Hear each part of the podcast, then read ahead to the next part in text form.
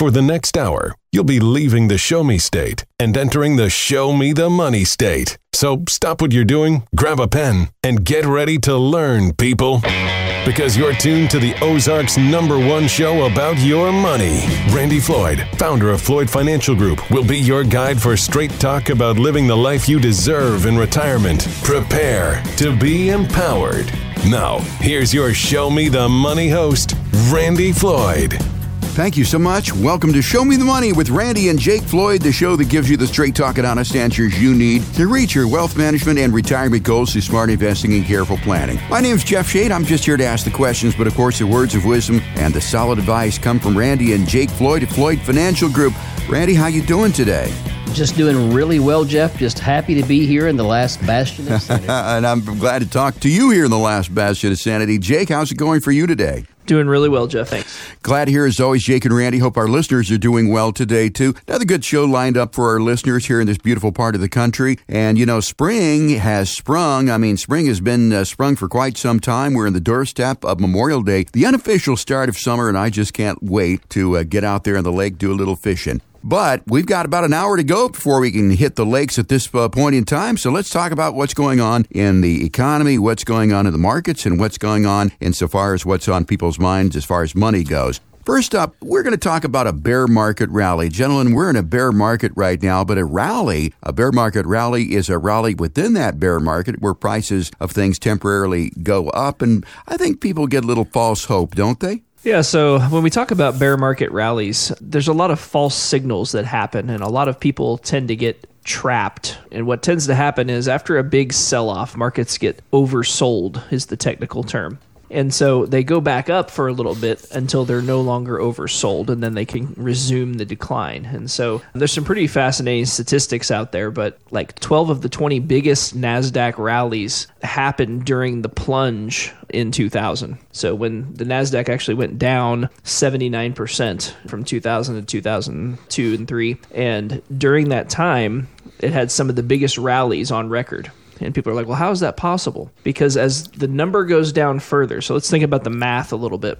If a stock goes down, let's say 70%, and there's a lot of stocks down 70% from the high right now. If a stock goes down 70%, so let's say it started at $100, it's now $30, right? Now let's say it rallies back up 10%. Well, that's only $3 now on a $100 stock. So it's really a 3% rally from where you started, not a 10% rally from where we are now. So uh, you tend to have these really big outsized percentage moves in a bear market rally. And so it's important that we don't get fooled by the fact that markets are down and as they come back we don't want to take the bait if you will they're trying to bait us into buying back in here and those that do will probably get get hurt here and so bear market rallies tend to be pretty dangerous to especially do it yourself type investors because they're not ready for the rug pull if you will that happens on the other side of these well, there's no doubt that we're in a bear market right now. As you said, these little rallies do give people false hope.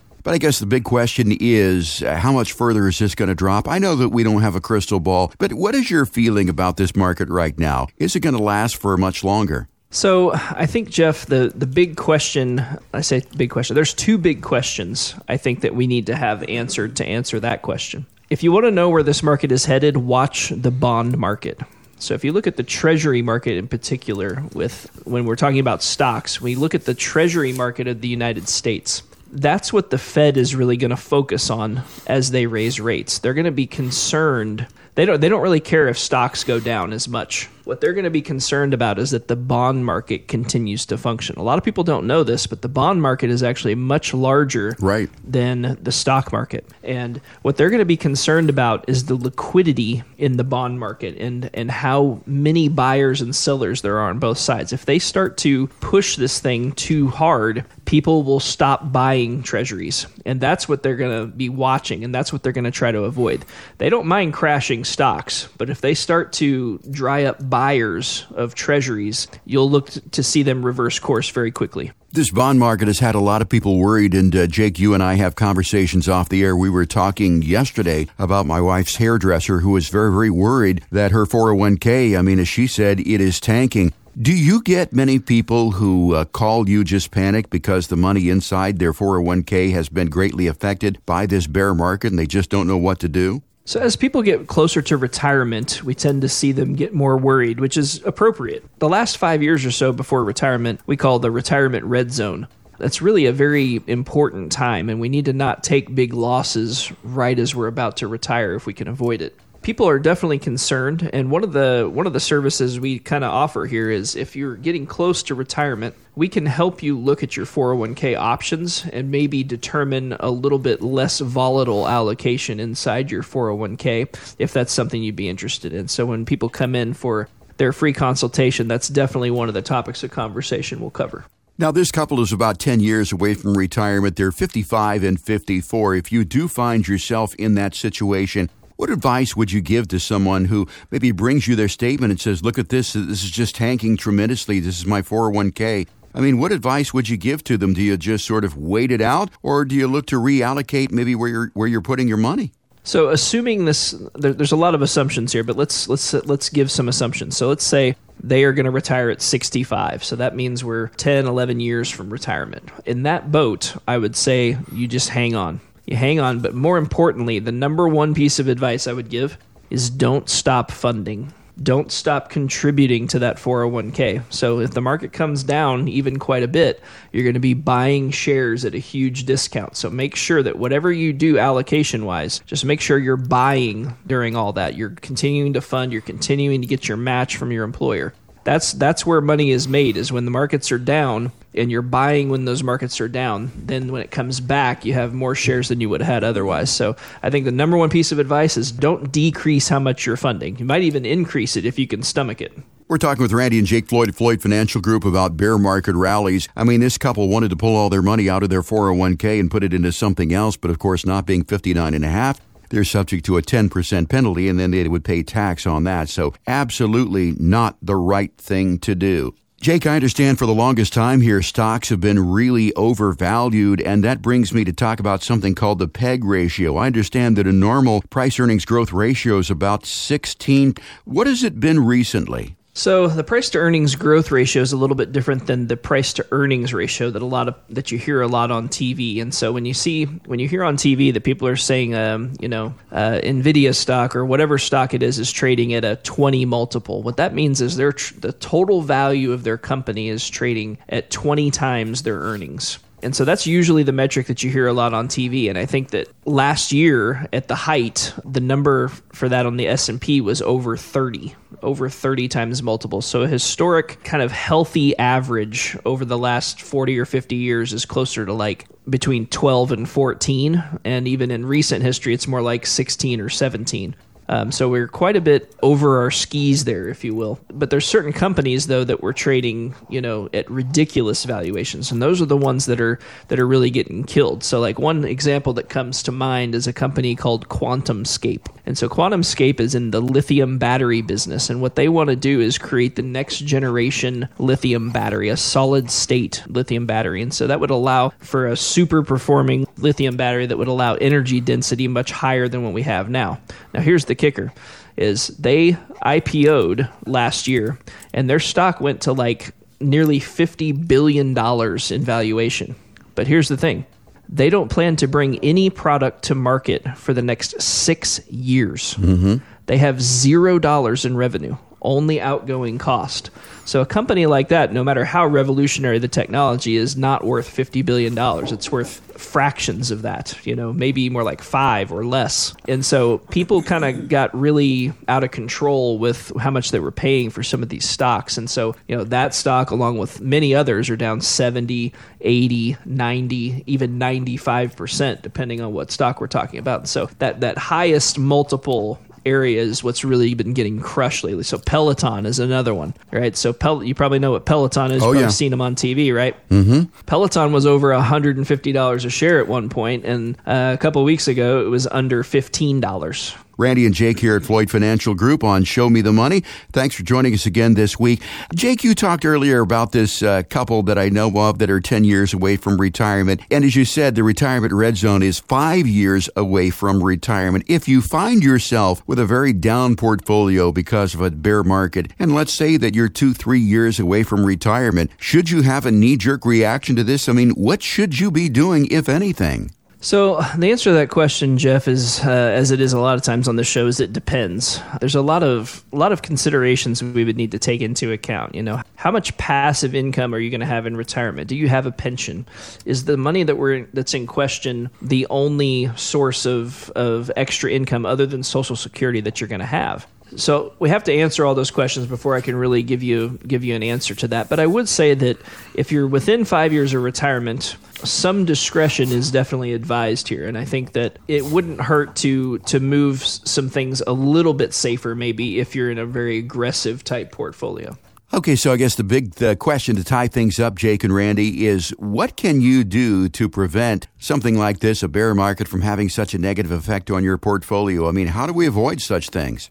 You know, Jeff, I think the important thing is that we have a plan that works in all kinds of financial weather. And so people have gotten a little bit jaded, you know, people have short memories about volatile times in the market. And if you have a plan that works when the market is good and a plan that works when the market is bad, then you don't have to be constantly worried about this. And like you said, trying to make knee jerk reactions. We just let the plan do what the plan does and, and we have peace of mind and you're able to sleep at night when you're retired. Absolutely. I think uh, the takeaway here is having that comprehensive plan, as you said, that can weather all sorts of financial storms. I mean, you look at these big trees that we've got around here, and sometimes, you know, they fall over on their sides, and you're going, well, how could a big tree like that fall over on its sides? And it's because it does not have deep roots. And that's what you do there at Floyd Financial Group is to make sure that your financial plan has deep enough roots to withstand any sort of financial storm. You're listening to Randy and Jake with Floyd Financial Group. My name is Jeff Shade. Thanks so much for joining us here on this fine Saturday morning. If you would like to have a complimentary financial plan that has deep financial roots, sort of a retirement roadmap, no cost, no obligation for that plan. In order to get yours, call 417-889-7233. Or better yet, go out to the website floydfinancialgroup.com and poke around there. There's all sorts of great information on the website that you can use to further educate yourself and inform yourself as far as your finances. It's floydfinancialgroup.com and you can also request your complimentary no cost cost, no obligation. Sit down with Randy and Jake there at Floyd Financial Group. Once again, it's floydfinancialgroup.com. Gentlemen, time for a break. When we come back, we're going to be talking about sequence of return risk. And guys, I always get these two gentlemen that we refer to mixed up Mr. Brown, Mr. Green, Mr. White. I'm not sure what their names are, but we'll find out more when our show continues here on 104.1 FM KSGF, where Springfield comes to talk. Ready for a heaping helping of some more real talk? Thought so. Here's another serving of Show Me the Money with your server, Randy Floyd. Welcome back, everybody. This is Randy Floyd along with Jake, and you're listening to Show Me the Money. And in this segment, we're going to talk about something that's near and dear to our retirement hearts, and that's sequence of returns. And what in the world does that mean? Yeah, Randy, I mean, we've talked about this before. We know that people don't listen to every show, but sequence of return risk is definitely something that you want to watch out for. And we always use the example of Mr. Green and Mr. Brown. These were two gentlemen who each had a million dollar investment portfolio at age 65, but they had very different results. So, first of all, describe, if you will, define sequence of return risk. Sure. So the sequence of returns talks about how the market returns during our retirement years or any time that we're invested. So a sequence of returns may be that, hey, you know, when you start to invest or maybe when you have just retired, we have a downturn in the stock market, and maybe we have a recession, and so we don't have a lot of growth in the market. In fact, we have negative return that can be very devastating to a retirement plan unless it's properly constructed to handle that. The other side of that is you could retire at exactly the right time, and and uh, and sometimes it's hard to recognize. In fact, I will tell you, it's almost impossible to recognize the difference in those two. So, case in point would be this: Jeff, looking back over our shoulder to COVID nineteen, and here we are in February of 2020 We're at the highest the S&P 500 has ever been. That's 3,373 points at that point. And, you know, here we go. We go off the cliff and we're down 34% over a month. And then if we spike back and everything looks good, even though, even though we had people laid off, we had economies shut down, and all that. You know, we would have thought that the market would, would have continued to plunge, plunge, plunge. But I had people that retired right during that storm, and we set these accounts up for them. We uh, monitored all that performance, and through 2020, you know, we returned you know nearly 20% in our our uh, stock portfolio and then we have other things that we use where we blended together and we had a really great year probably a 14 or 15% year even during you know a pandemic. So looking back at that, you'd think, well, you know, that, that probably was one of the worst times in the world to invest. But I will tell you that the people that retired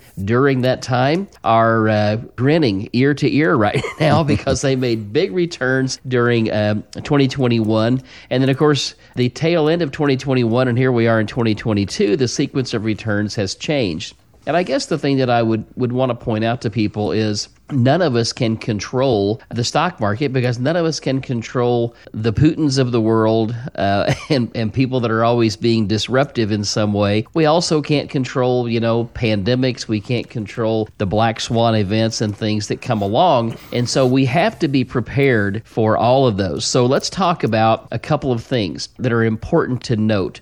So if I have a 401k plan and let's say I've got I'm Mr. Green and you're Mr. Brown. Well, better yeah, I'll be Mr. Brown. You could be Mr. Green because I want you to end up really wealthy. Okay. okay. So, so, the, so I'll be Mr. Brown. So we both are working. We're funding our 401k plans. And let's say that uh, 25 years before our retirement, we both start, we got a million dollars invested.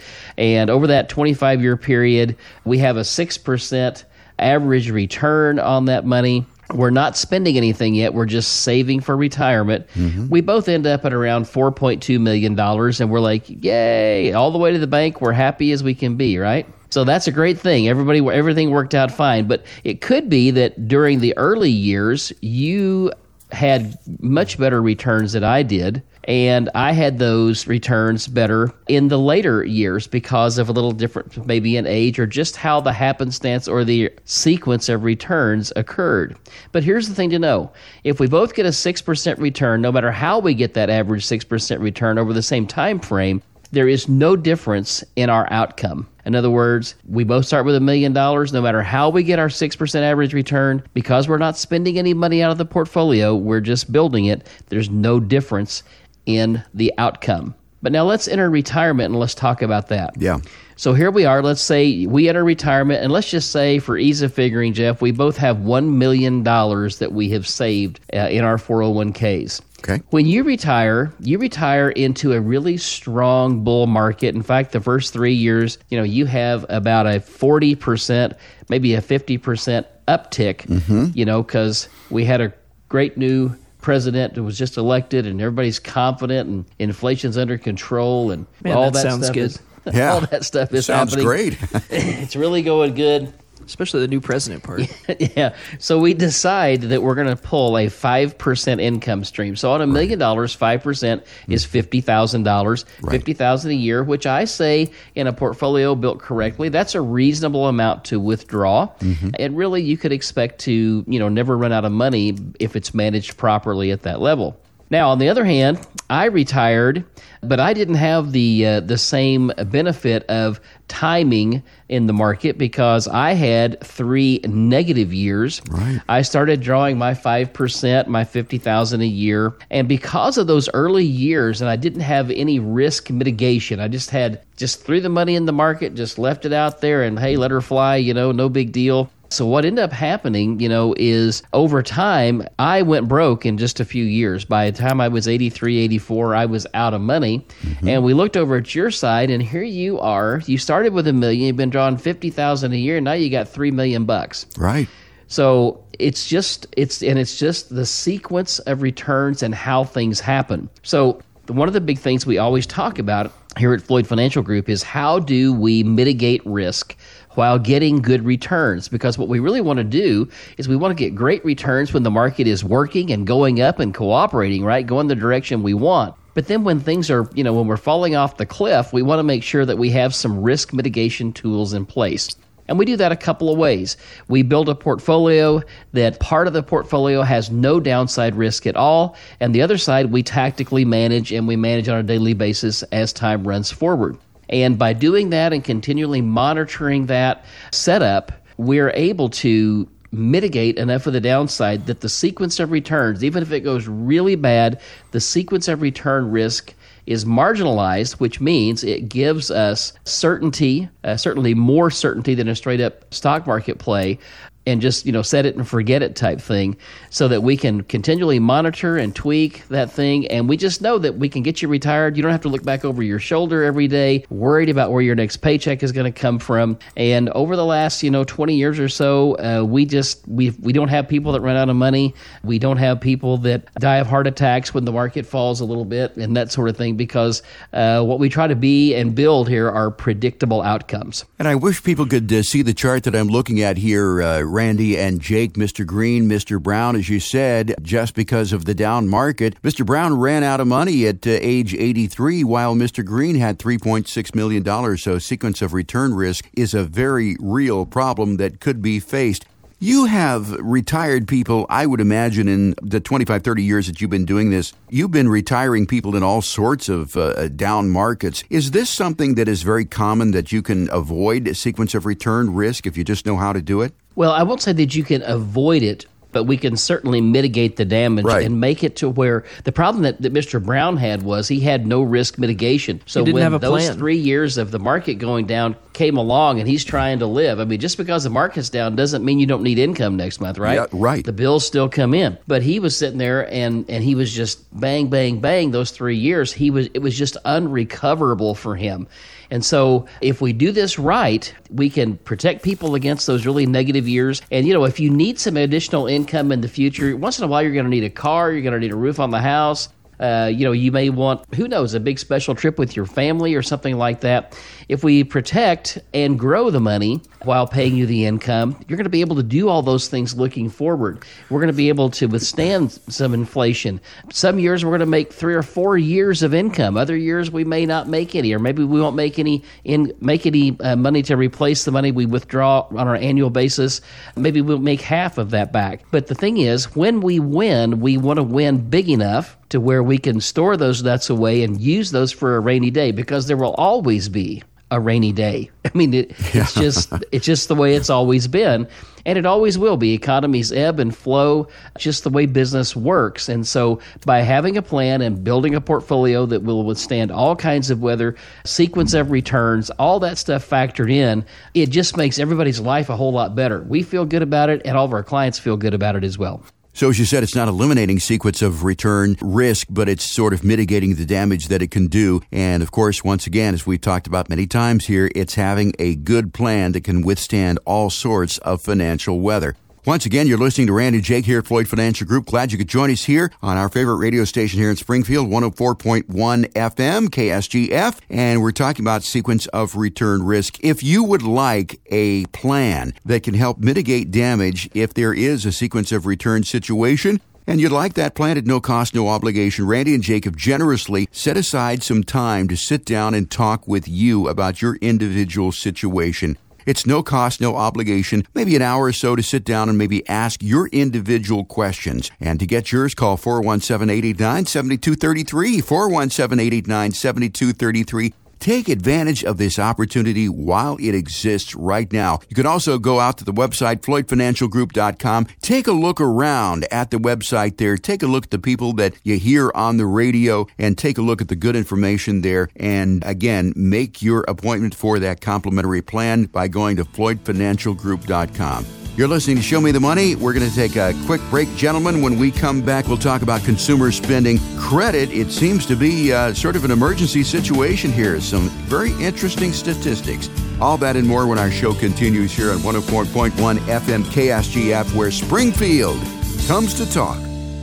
Back with your financial catch of the day, and it's a big one. Here's more Show Me the Money Radio with your host, Randy Floyd.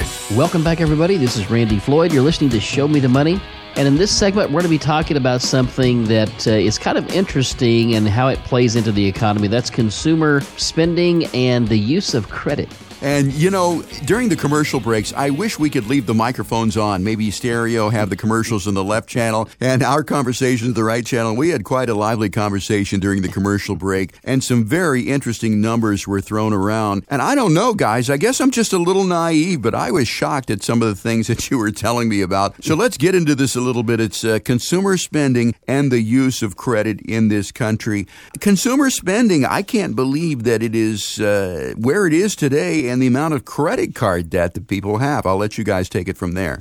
Yeah, I mean, if you listen to the government and some of the talking heads on the news, they keep talking about how healthy the consumer is and saying, you know, the consumer's in great shape, the consumer's in great shape, the market's not going to go down because they're in such great shape. Well, why is it then that when we're expecting like $22 billion in credit card debt to be racked up over the course of, a, of the month, that it goes to $56 billion? Hmm. If they have so much money, why are we racking up credit card debt? Yeah. That's a really good question, right? And the other part of this is guess what these people are going to not do whenever they run out of money? They're not going to stop spending. So this this really comes back to the people that don't think this market is going to have trouble, you know, everything is happening, everything's falling into place for exactly what we've kind of been predicting here, which is that people they had a lot over the last 2 years. They didn't spend as much during COVID. They got a lot of free money. But now that it's run out, they don't know how to turn off the spending. Yeah. And they're going to they're to they're to run themselves up a nice big credit bubble. And, you know, the other side of that is not pretty. At some point they will run out of credit and then the spending stops and that creates kind of a downward cycle in the market. Now again, not being a doomsday sayer, I'm saying that the other side of that, there will be an amazing opportunity. But I think that there's a lot of things happening under the surface that the public and the markets are not really aware of or pricing in yet. And we were talking about the amount of credit card debt that people have, and I was astounded by the figures that you were throwing out, Jake. Yeah, I mean, fifty-six billion dollars is a lot of money. You know, I mean, I think I think we talk about the B word, billions. Mm-hmm. You know, and sometimes we're a little bit jaded. Here's an interesting illustration, okay, that I think people will find fascinating. So, if if I were to put hundred thousand dollars on the table in front of me, right, that's ten stacks of one hundred dollar bills, one hundred in each one, right? Right in front of me on the table, I can put a single stack of $100 bills into $100,000, which means a million dollars is 10 of those stacks. So I could put that right on the table in front of me. You don't need 50 briefcases like they show you in the movies to carry around a million dollars. Mm-hmm. It's it's you could easily put it in a normal size backpack. Right. So a billion dollars though is an 8-foot pallet stacked with hundreds. Okay. So if, if it was all hundreds, you could put a billion dollars on an eight foot by eight foot by eight foot pallet. A trillion dollars is a skyscraper of hundreds. Mm. So to kind of put all that into into perspective, you know, when we throw around these billions and trillions numbers, you know, these are huge amounts of money, you know, and, and I think that I think it's easy to lose count of, you know, how much it is. You know, a trillion dollars is a million million dollars that's a lot of money. And so I think as we see these spending numbers and these overspending numbers, I mean, if anybody's booked a flight recently or anything right. like that, they know that everything's at record highs. Oil is, uh, you know, on the rise again, and people are going to spend themselves into a problem here if they're not careful. Yeah, and that credit bubble is going to burst, and it's not going to be pretty when it does burst. But again, I find it hard to believe that sort of intelligent people, you would think that they're intelligent, that when you buy something on credit, I mean, you have to pay it back many times plus 25, 30%. That is an average credit card interest rate these days. And they spent, spent, spent when there was free money, but now the free money is run out but yet they continue to spend. What is the mindset there? What do you think's going on in people's minds? I think uh, I think you're mistaking something here, Jeff. You're you're mistaking the public as being upstanding citizens. okay. So, so in this country, you can run up hundred thousand dollars worth of credit card debt and call one of these credit counselors and have them wipe it off for you for you know ten or twenty thousand dollars, or maybe even less, depending on your situation. You know, I think that the people listening to this show are going to fulfill their obligations, right? Right. But I think the vast majority of the public is like, well, let's see how much I can run up before I have to pay the piper, right? Know? And if I and the more I run up before I declare bankruptcy or settle that debt, you know, I think there's there's more of that going on than you might think. but I, I agree with you, Jeff. I think I think running up a bunch of debt at twenty percent interest, you know, just really grinds my, you know, it really makes me cringe.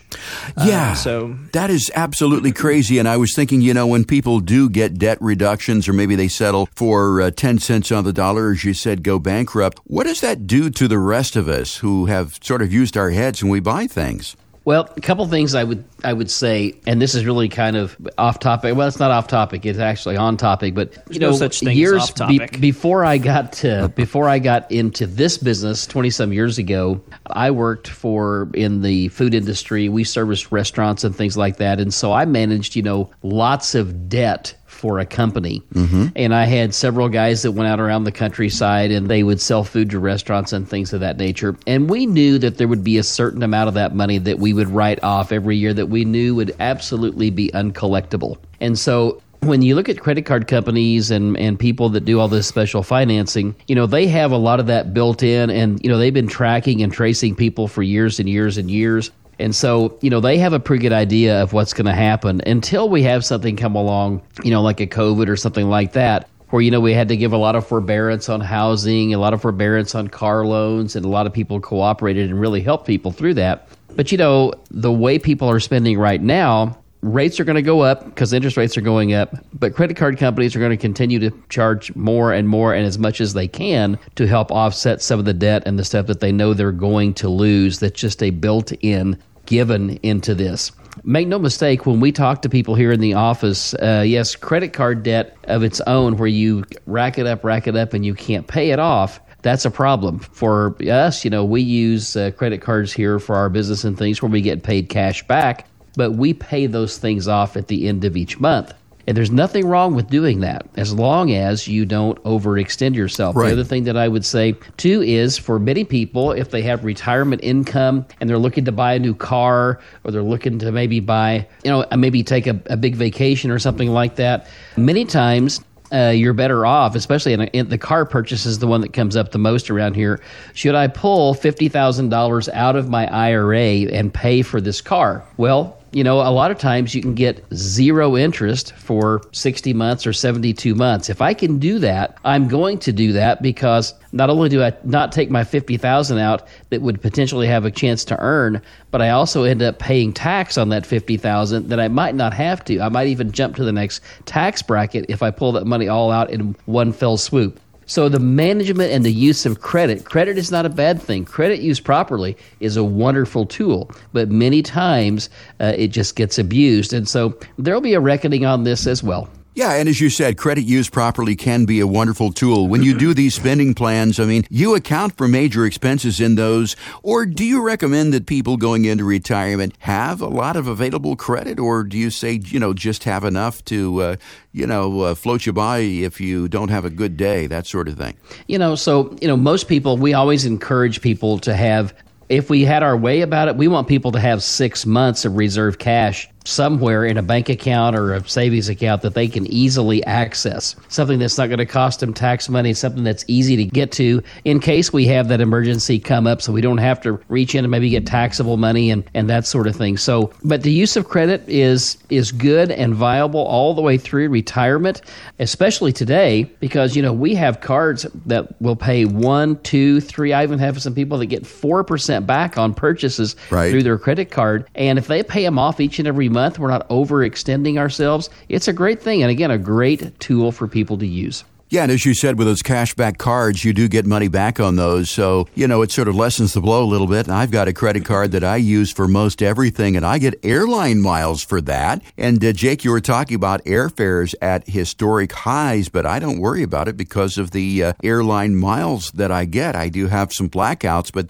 that is another way that you can use credit to your benefit. And, uh, you know, some people may say, you know, well, I'm older. I've got a house that's paid for. I'm not going to be buying another house. I mean, I pay cash for my cars. Why do I need credit? Do you need credit well into your retirement years? You may not need it, but I will say it's good to have a good credit score. Your credit score is one of the main things that goes into that is how much available credit you have versus how much you have used up. And so a lot of people are shocked to know that if you close a lot of your credit cards, your credit score will go down. Yeah. In fact, in some cases, it will go down a lot. So I definitely wouldn't go out and start closing credit accounts. But I do think that, you know, you don't really know what the future holds. I think having a good credit score doesn't really cost you anything. Mm-hmm. And, you know, having those accounts open but unused is not a bad thing. Yeah, exactly right. That's called credit utilization. Let's say that you have uh, ten thousand. We'll just pick a figure: ten thousand dollars worth of available credit, and you have used three thousand of that, or thirty three hundred dollars of that. That is a credit utilization of thirty three percent. And uh, most experts recommend that you should keep your credit utilization below thirty percent. Personally, I keep mine a lot lower than that, but that's credit utilization. And if you uh, close a credit card that has $1,000, and I'm picking low figures here, but if you close a credit card that uh, has a $1,000 worth of available credit on it, now you have $9,000 worth of available credit, and that $3,300 is uh, a lot bigger percentage of that. So you know, there is a credit game that you can play, and uh, it's always good to have some available credit in case of a rainy day. But it is a good idea to uh, make a plan to pay that back in an expedient manner to avoid the interest rates. We're talking uh, with Randy and Jake here of Floyd Financial Group about consumer spending and uh, credit and how uh, inflation figures into all this. Once again, if you would like to have a comprehensive, no cost, no obligation financial plan, a retirement roadmap, if you will, not going to cost you one thin dime to sit down and talk with Randy and Jake. You don't have to have millions of dollars either to talk with Randy and Jake. As Randy said many times in this program, he'll meet you where you are. To get your plan, call 417 889 7233. 417 889 7233. Give Ashley a call, get on the calendar. You can also go to FloydFinancialGroup.com and request your plan right there. FloydFinancialGroup.com. Time for a break, gentlemen, here on Show Me the Money. When we come back, we're going to be talking about what you can expect when you come in to sit down for your complimentary financial plan. All that and more when our show continues here on 104.1 FM KSGF, where Springfield comes to talk. Ready to climb a mountain of financial know how? Good. Because it's time for more Show Me the Money with your financial Sherpa, Randy Floyd. Welcome back, everybody. This is Randy Floyd along with Jake. And uh, today, uh, in wrapping up our uh, show, we're going to be talking about hey, what does it look like to come to Floyd Financial Group and get that complimentary plan? What can I expect? Yeah, Randy, and a lot of people listening to this program. I know we have a lot of regular listeners who know this, but we do have people who come in and out of the program. Maybe they haven't listened for a while, and they're listening to that thing at the end where I say, you know, you can come and get your complimentary financial plan. A lot of people think, well, I can't go do that because I don't have enough money to talk to Randy and Jake. And furthermore, this is uh, this money stuff is scary. I mean, you had a client who talked about scary money stuff, so let's demystify this a little bit. When people do go to FloydFinancialGroup.com and request their complimentary sit down with you and Jake, or maybe you or Jake, what can they expect? What is the first thing that happens, and what should they bring with them in the initial meeting? Yeah, it's funny you should bring up the uh, scary money stuff thing. You know, that's been a long time ago now, and I still think about that from time to time. And so the first thing I want to tell people is when you come in to see us, for a lot of people, this is something, and I hear these comments, you know, I was apprehensive coming in, I wasn't sure what to expect. In fact, I almost canceled my appointment because I got scared to come in. and let me just say this you know, when you come in here, this is a very relaxed environment. We're just going to talk and get to know one another. But the first thing that that's going to happen when you uh, sign up for your complimentary review, uh, we're going to send you a reminder note or a text or maybe an email. But generally, we send a reminder note say, hey, this is the date that you're coming in. And along with that reminder note uh, about your appointment is going to talk about what you might want to bring to the meeting to make it productive. That's, that doesn't mean you have to have anything. You can come with absolutely nothing if you're more comfortable that way. But it will give you some suggestions on how we can make our time together most productive.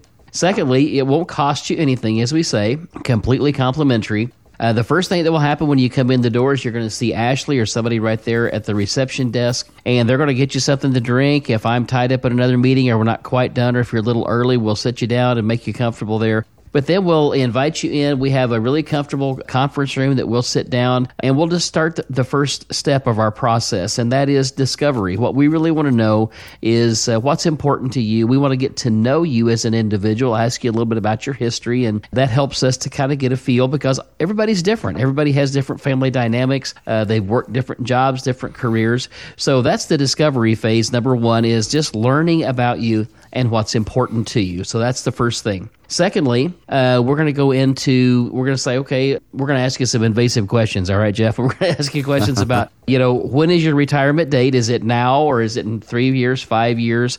You know, kind of what have you saved as far as money in your 401ks or maybe IRAs? Are you going to have a pension? Let's look at Social Security, that sort of thing. We will also do an analysis basically on what you own and, you know, really get to know what your retirement income needs are going to be. And then from there, that's generally kind of the end of our first meeting.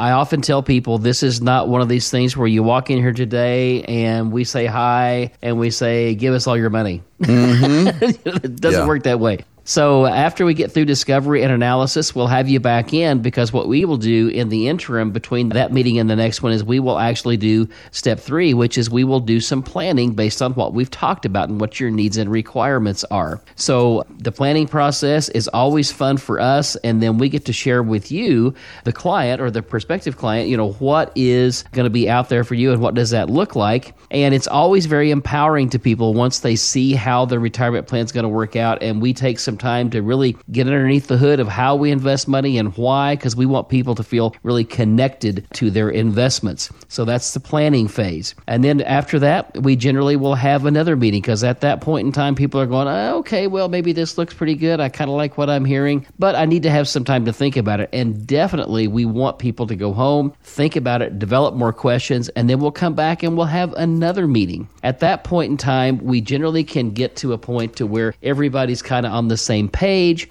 and we start to get consensus and many times that leads to the next step which is implementation so we've been through discovery, analysis, planning, and now the implementation process is for us to make it easy for the client because most people only retire, you know, maybe once. Now we have a few people in here that have three or four retirements. They've done it three or four times. Yeah. But generally people retire one time and they don't really know the mechanics of all this. So we uh, have a staff here, Taylor, my assistant, Zach, one of our other assistants, myself. We help to get paperwork done, get monies moved. Sometimes it's we get online to transfer 401k money. Sometimes it's a phone call to get that done. We're here to make it easier, right. not yeah. harder, and that's that's really what we want to do is is take some of the scary out of it, take some of the uh, the inconvenience or the the lack of knowledge out of it and just make it make it easy. It should be a fun time for you yeah. to hang it up, not not uh, not a scary time. Sure. Right, absolutely. So uh, once we get monies moved around and that sort of thing, we have people back in, we sit down with them, uh, we you know develop their logins if they haven't done that already because we have 24 hour a day access to all the stuff that we invest in. We get that done, then we schedule our first 90 day review and that's the final step which is we monitor what we've done and then tweak and change as times change and time moves forward. So, discovery, analysis, planning, implementation, and monitoring are the five steps here at Floyd Financial Group. And we talked about that scary money stuff, and that relates to a story that you told. Uh, I don't know, you've told it a couple of times here, but there was a lady who came in you did your sort of visiting a little bit because you do like to get to know who your clients are all about. And then finally she says, Well, I guess it's time for us to get down to that scary money stuff. And it stuck with me as well, too. Why do you think that people are apprehensive? Why do you think that people are scared to come in and sit down with you and talk with you about their money? Are they embarrassed? Do they think that they don't have enough money to deal with you? I think that there there are a few people that are concerned about that, but I think a lot of it is just fear of the unknown. Uh, a lot of these people have been working for 30 or 40 years and they've been saving money that whole time. Some people have trouble flipping that around and going, okay, I've saved and saved and saved. Now it's time to use and uh, to spend. And I think Randy's illustration of that is like a like a squirrel with their acorns, right? You've been you've been stuffing these acorns in all these various places for all this time. But why do you do that? You do that so that when it comes time, you can harvest those acorns and use them for your retirement. And I think that a lot of of people are afraid because they they just they've never done it before. And i think that you know having some guidance and having that plan that we always talk about in place can take some of the scary out of that, you know. And we realize that trust is earned, and uh, you know we will meet you where you're at on that. You know, we're not we don't expect you to come in and and instantly trust us. You know, we're right. gonna, we're going to talk about things until you you're comfortable. We're not going to ever put any big thumb on you and try to try to make you do something you don't want to do. I promise you, at this point in our career, we want people who want to be here. We're not going to try to make you do anything that you don't want to do. Yeah, and I think a lot of people are worried too that, you know, having a financial planner is just for the ultra wealthy people, but everybody can have benefit from having a financial planner. I mean, do you have to have millions of dollars to come in and sit down with you and get benefit? Not at all. I would tell you that generally speaking, I would say, you know, everybody really has the same concerns. Am I going to have enough income?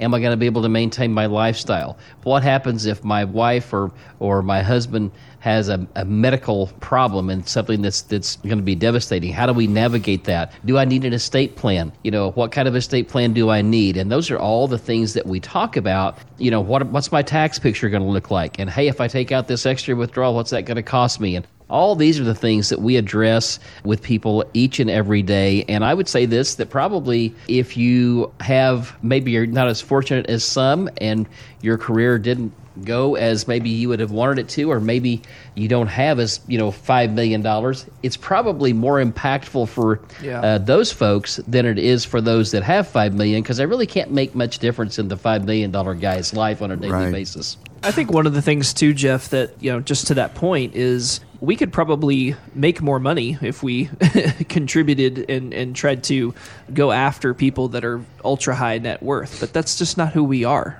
I don't want to have to go and smoke cigars at a country club. Not that there's anything wrong with smoking a cigar at a country club, right? But I don't want to have to go and do that and put on the song and dance. I put my pants on the same way everybody listening to the station right now puts on their pants in the morning, and I'm not better than anybody, and and I'm just born and raised here in the Ozarks, you know. So uh, I think that when people are looking for what to expect, you know, just know that you know I was I was raised in Nixa, Missouri. Randy was yeah. born in Branson, raised in Bradleyville, and around Springfield area most of his life. So I think that you know we're just we're just a couple of guys who who want to help people uh, during a transitional time in their in their life, you know, and just make sure that it goes as smoothly as it can. Well, because you're just like most of the people listening to the program today. I mean, you can relate to those people. I've always said that is the charm, that is the secret here at Floyd Financial Group, is that you're just like the people who are coming in. You understand what they're all about. And most importantly, you're not there to judge people. If somebody comes in with $2 million, you're not going to think more of them than somebody comes in with $200,000. It doesn't make any difference how much money you have. You're going to get treated just the same. And I think another important thing that people are worried about, as you said, is putting the thumb down on them. I mean, this is not like buying a used car or something where the salesperson says, What do we need to do to get you to sign on the dotted line today? There's none of that at Floyd Financial Group. Right. This is not a timeshare. right. And if anybody, anybody listening out there that has a timeshare, they know exactly what we're oh, talking oh, about. yeah. Oh, yeah.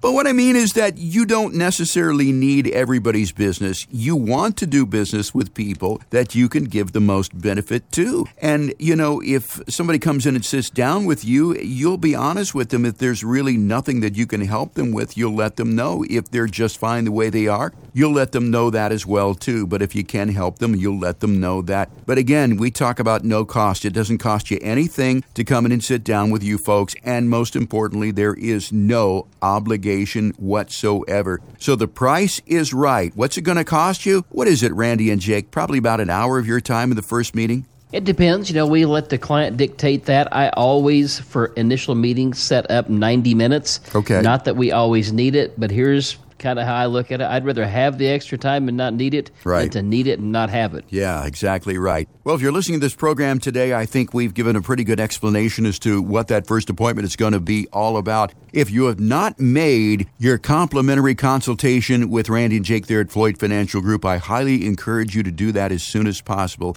You have nothing to lose, only a lot to gain. And I mean, these are really nice folks who can relate to where you are in your retirement picture. And uh, really, I mean, they can help you get to retirement and then help you stay retired once you get retired. So, once again, to get your complimentary, no cost, no obligation retirement roadmap, a financial plan, if you will, call 417 889 7233. 417 889 7233. And I highly encourage you to go to the website and take a look at who these folks are. FloydFinancialGroup.com. It's FloydFinancialGroup.com right here in good old Springfield, Missouri. Well, gentlemen, we are out of time for this week. As always, the bass boat is waiting for us. So, for Randy and Jake, I'm Jeff Shade. Thanks for listening. Get out there, have a great day, won't you? We'll talk to you again next week with another edition of Show Me the Money right here on 104.1 FM KSGF, where Springfield comes to talk.